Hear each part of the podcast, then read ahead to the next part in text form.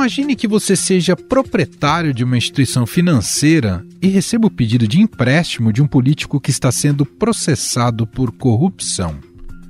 Você analisa o caso e a proposta é recusada.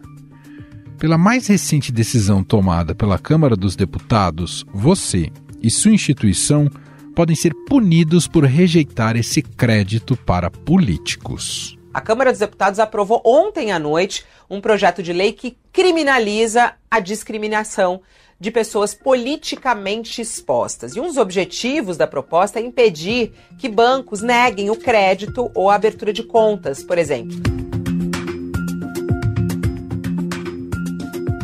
De autoria da deputada Dani Cunha, do União Brasil do Rio de Janeiro, filha do deputado federal caçado e ex-presidente da Câmara Eduardo Cunha, o projeto prevê pena de prisão de 2 a 4 anos, além de multa, em caso de recusa à concessão de crédito ou a abertura de conta corrente a qualquer indivíduo em razão da condição de pessoa politicamente exposta.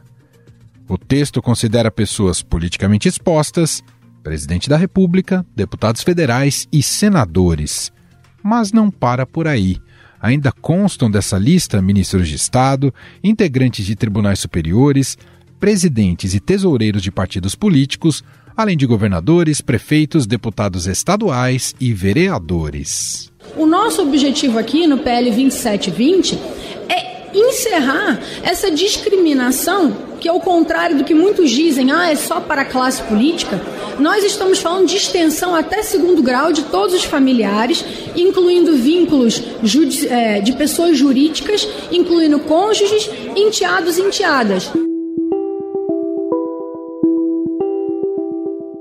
Mas calma que tem mais. A condição de pessoa politicamente exposta permanece válida por até cinco anos após a pessoa deixar a sua função pública. Os benefícios previstos no texto se estendem aos familiares, colaboradores e empresas das pessoas nessas condições. A proposta também prevê punição para crimes de discriminação contra a pessoa que esteja respondendo investigação preliminar ou que seja ré de processo judicial em curso, como é o caso do pai da autora da proposta, Dani Cunha. O juiz Sérgio Moro condenou hoje o ex-presidente da Câmara, Eduardo Cunha, a mais de 15 anos de prisão por corrupção, lavagem de dinheiro e evasão de divisas.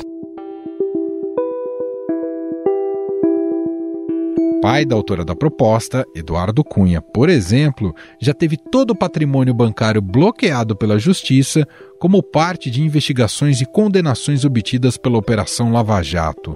A medida é tão constrangedora que foi colocada em votação pelo presidente da Câmara, Arthur Lira, de última hora, bem naquele horário em que o brasileiro trabalhador já foi descansar.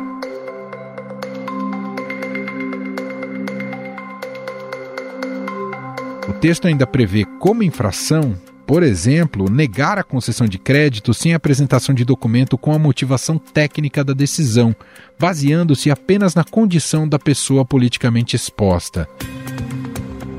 Em caso de não entrega desta documentação no prazo de até cinco dias a partir da solicitação, a instituição fica sujeita a multa diária de 10 mil reais. Sem nenhuma menção a um caso concreto, Defensores da proposta alegaram em discursos que até seus sobrinhos já tiveram contas negadas em bancos pelo simples fato de serem parentes de políticos, como disse o deputado Elmar Nascimento do União Brasil. É inadmissível um sobrinho nosso, sem qualquer tipo de problema, injustiça, sem qualquer tipo de circunstância, ter a sua conta sustada simplesmente porque é filho, sobrinho, parente de um político. Orientaram contra o texto os partidos Novo e a Federação PSOL Rede. O deputado Marcel Van Hatten fez duras críticas ao texto. Ou seja, a quanto você acha, cidadão brasileiro, que vai disparar a taxa de juros com concessão de crédito a quem já está condenado por estelionato em segunda instância? A Federação PT, PCdoB e PV liberou sua bancada. Com essa liberação, 43 parlamentares do Partido dos Trabalhadores se sentiram à vontade para votar a favor do projeto. Na outra ponta, 11 parlamentares da sigla disseram não à proposta. A presidente nacional do PT, Gleisi Hoffmann, não votou. O texto segue agora para o Senado, onde passará por uma segunda etapa de votação. O senador Rodrigo Pacheco, presidente da casa, disse não conhecer o texto.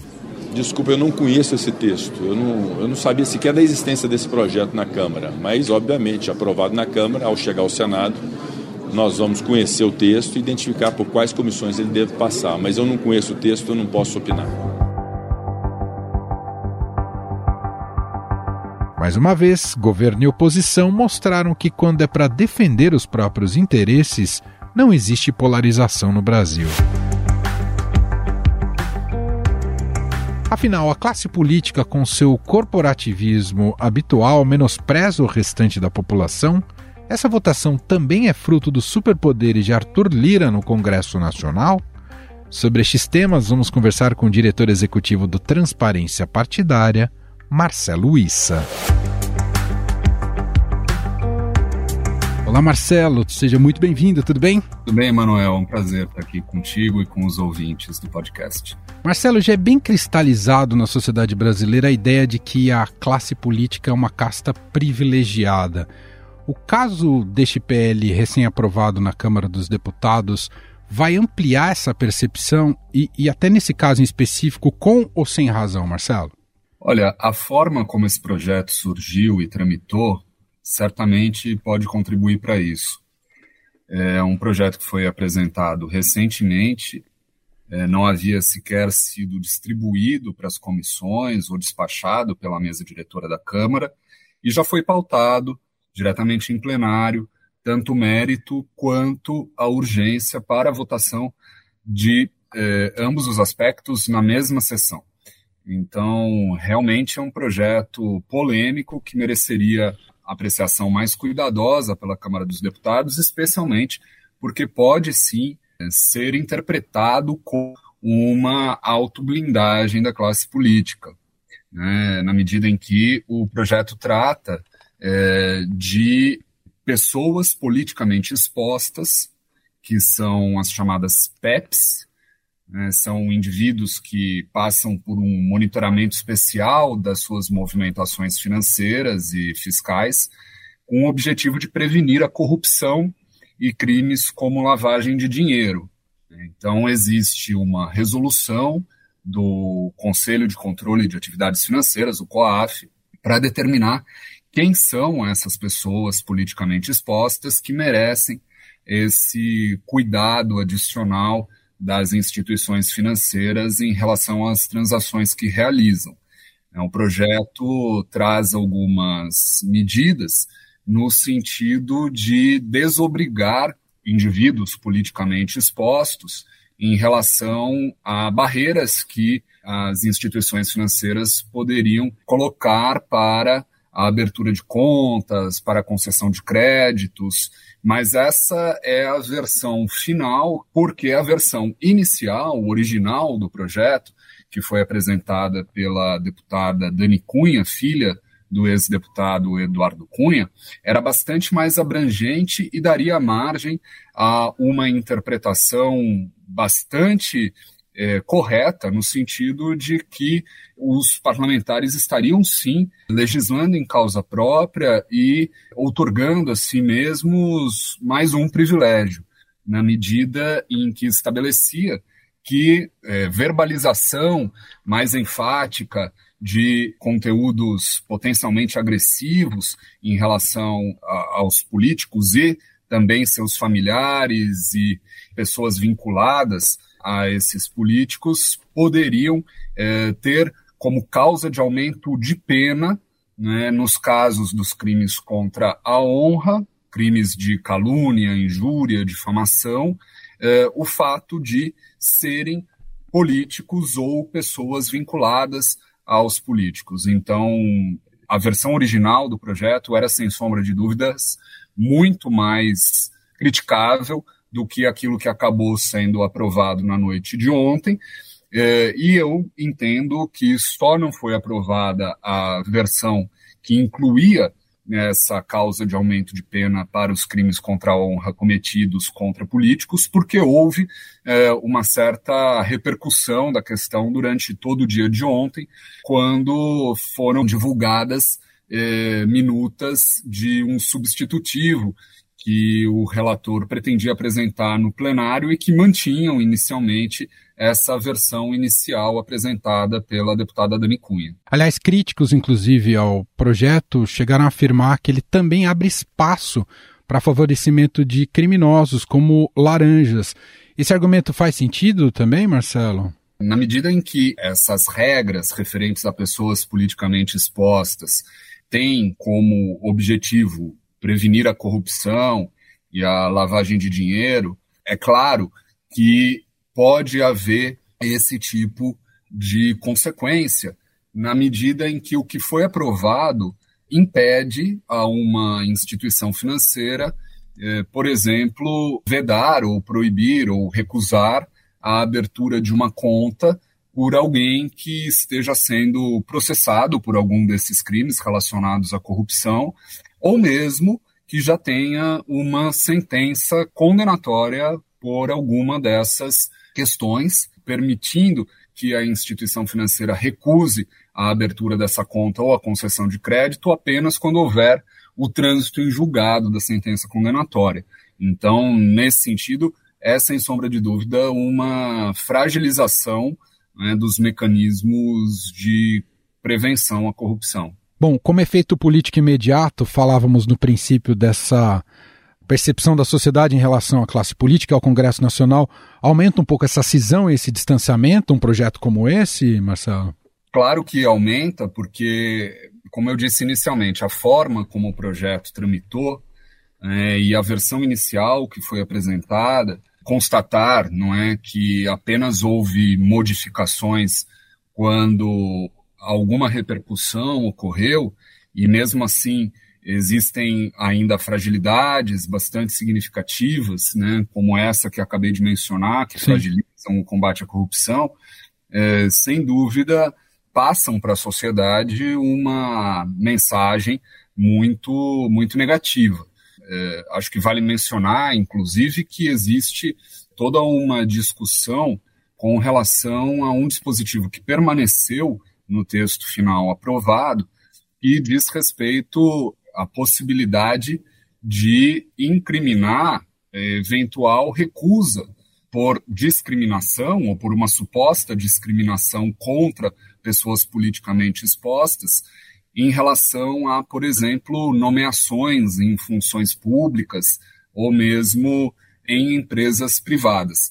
Dizia que incorreria em crime quem obstasse ou dificultasse a nomeação de uma pessoa politicamente exposta num cargo público, porque essa pessoa era politicamente exposta ou porque responderia a um processo, ou mesmo ainda se estivesse condenada sem sentença é, transitada em julgado, e da mesma forma ainda colocava a possibilidade de criminalização de quem, eh, na iniciativa privada, também eventualmente recusasse contratar uma pessoa nessas condições. Esses dispositivos foram retirados, mas foi mantido um dispositivo genérico em relação à discriminação de pessoas politicamente expostas, dizendo que incorre em crime quem eventualmente discriminar pessoas politicamente expostas ou que estejam respondendo a inquéritos ou ações penais, ou mesmo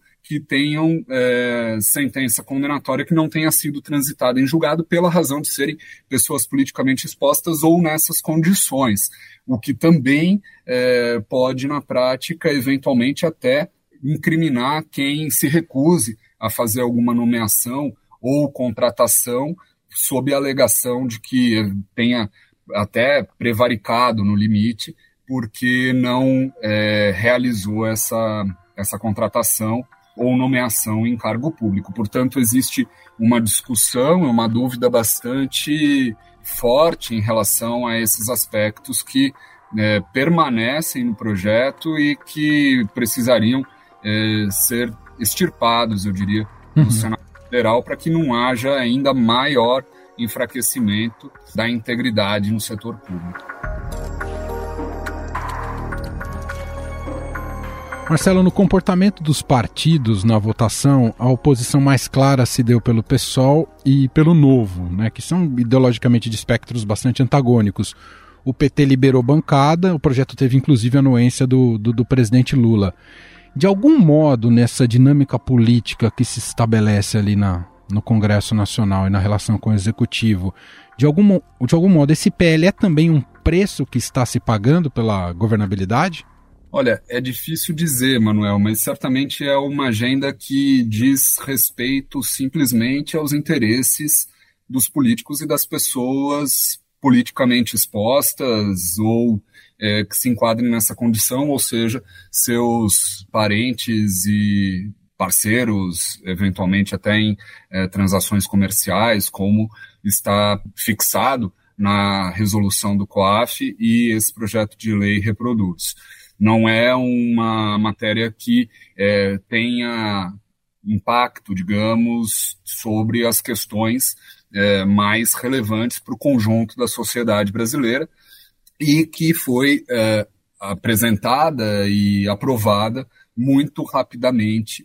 Então, eu diria que é, existe essa possibilidade de que seja um objeto aí de negociações para montagem de base de apoio, mas acho que também é importante salientar que, do ponto de vista da juridicidade mesmo do projeto, da constitucionalidade, enfim, há questionamentos e aspectos que ainda não estão é, pacificados, eu diria. Então, assim, bastante possível que essa matéria, se aprovada da forma como está, venha a ser, inclusive, questionada no âmbito judicial, porque essas questões relativas a pessoas politicamente expostas guardam, inclusive, eh, relação com todo um ordenamento internacional, tratados dos quais o Brasil é signatário. Existe todo um arcabouço, digamos assim, regulatório nesse nível e também no âmbito do próprio Poder Executivo, com a, a ENCLA, né, Estratégia Nacional de Combate à Lavagem de Dinheiro. Então, eu diria que a forma assodada como a matéria foi apresentada, modificada, inclusive, na sessão de ontem, bastante diferente daquilo que era o projeto original, por conta, insisto, da repercussão que uhum. ocorreu, é bastante significativo de que o interesse prevalente aí não foi exatamente o interesse público. E isso também é simbólico como representação do poder que o Lira tem hoje e, e de ditar muito a agenda do país e, e muitas vezes o governo ficar refém dele, Marcelo? Eu diria que pode ser, sim, mais um sintoma dessa situação, na medida em que o governo tem uma série de outras matérias relevantes e que estão com certa dificuldade de avançar. O presidente Arthur Lira está num momento de uma certa fragilidade. O governo veio de algumas sessões, especialmente nesta última semana, bem sucedidas, conseguiu fazer avançar uma série de matérias importantes no Congresso Nacional, conseguiu prevalência na CPI dos atos de 8 de janeiro. Então, isso pode sim denotar uma tentativa do presidente da Câmara dos Deputados de mostrar alguma força em relação ao Palácio do Planalto. Isso não pode ser descartado, não. Até captando um pouco mais dessa sua análise política, dessa relação, que tem sido um pouco a marca desse início do governo Lula 3, né, tentar identificar como se equaliza esse equilíbrio entre legislativo e executivo. É, na sua visão, esse choque tem se dado por a gente ter um governo em tese de centro-esquerda, com um Congresso muito muito mais conservador. Esse choque já era esperado. Uh, como é que você tem observado essa dinâmica? Olha, Manuel, não vejo que seja esse o principal aspecto. É claro que esse é um fator de tensão, mas eu diria que uh, nos últimos anos o poder legislativo se fortaleceu muito. Né? E talvez esse seja o principal aspecto da questão, especialmente com eh, a emergência do orçamento secreto, é, a regulamentação, ainda que insuficiente, que o Supremo Tribunal Federal estabeleceu no sentido de vedar ou buscar vedar essa prática, o que criou uma situação bastante nova, em que o parlamento, muito fortalecido, mas agora sem exatamente os mecanismos de que dispunha anteriormente, fica num limbo no aspecto uh, de formação de base com o poder executivo e é algo que eu vejo ainda se acomodando, né? Uma nova relação que ainda não encontrou não é um ponto de equilíbrio. Uhum. Né? O governo tem buscado usar os mecanismos de que tradicionalmente dispunha, concessão de cargos, ministérios, etc., mas com um potencial de sucesso é, muito menor do que em outros tempos, em razão especialmente desse aspecto. A questão ideológica, claro que tem um peso, mas é, não me parece ser tão forte em relação a esse segundo aspecto. Só para a gente fechar, então, é um, é um projeto controverso, né, como o senhor muito bem destacou, né, que tramitou de maneira assodada e muito rápida, sem discussão ampla com a sociedade, mas que ainda tem uma tramitação pela frente, tem o Senado Federal. Diante até da repercussão negativa que se deu, né, e da possibilidade até de se judicializar o tema, porque também é frágil em seu teor. Ainda é incerto se esse projeto, ao final, poderá ser emplacado, Marcelo, inclusive a depender da própria reação da sociedade? Olha, entendo que o Senado deve fazer algumas modificações, mas como é uma matéria de interesse bastante forte dos congressistas, também dos senadores, porque, de fato, ser uma pessoa politicamente exposta ou parente de pessoa politicamente exposta traz alguns inconvenientes na hora de abrir uma conta, na hora de obter um empréstimo, na hora de, enfim, viajar para o exterior, esse tipo de inconveniente, mas isso tudo faz parte das melhores práticas internacionais. É assim nas democracias mais consolidadas, é um preço que as pessoas é, se dispõem a pagar quando entram na vida pública. Né? Uhum. O escrutínio sobre o seu comportamento é maior e deve ser maior. Afinal de contas, essas pessoas lidam com os recursos públicos, com os recursos dos impostos de todos nós e precisam ter seu comportamento acompanhado de maneira mais detalhada. Né? Então, isso faz parte das boas práticas internacionais é possível, respondendo então a sua pergunta, que haja algumas modificações no Senado, mas entendo que, especificamente em relação a essa disciplina das transações financeiras, eh, dificilmente o Congresso abrirá mão de flexibilizar alguma coisa, lamentavelmente, porque ah, o cuidado sobre essas movimentações deveria sempre prevalecer. Muito bem, nós ouvimos aqui o diretor executivo do Transparência Partidária, Marcelo Issa. Marcelo, muito obrigado pela entrevista mais uma vez. Um grande abraço e até uma próxima. Eu que agradeço, Manuel. Até uma próxima. Um abraço. Estadão Notícias. E este foi o Estadão Notícias de hoje, sexta-feira, 16 de junho de 2023. A apresentação foi minha, Emanuel Bonfim. Na produção, edição e roteiro, Gustavo Lopes, Jefferson Perleberg, Gabriela Forte e Ana França. A montagem é de Moacir Biasi. E o nosso e-mail, podcast.estadão.com. Um abraço para você e até mais.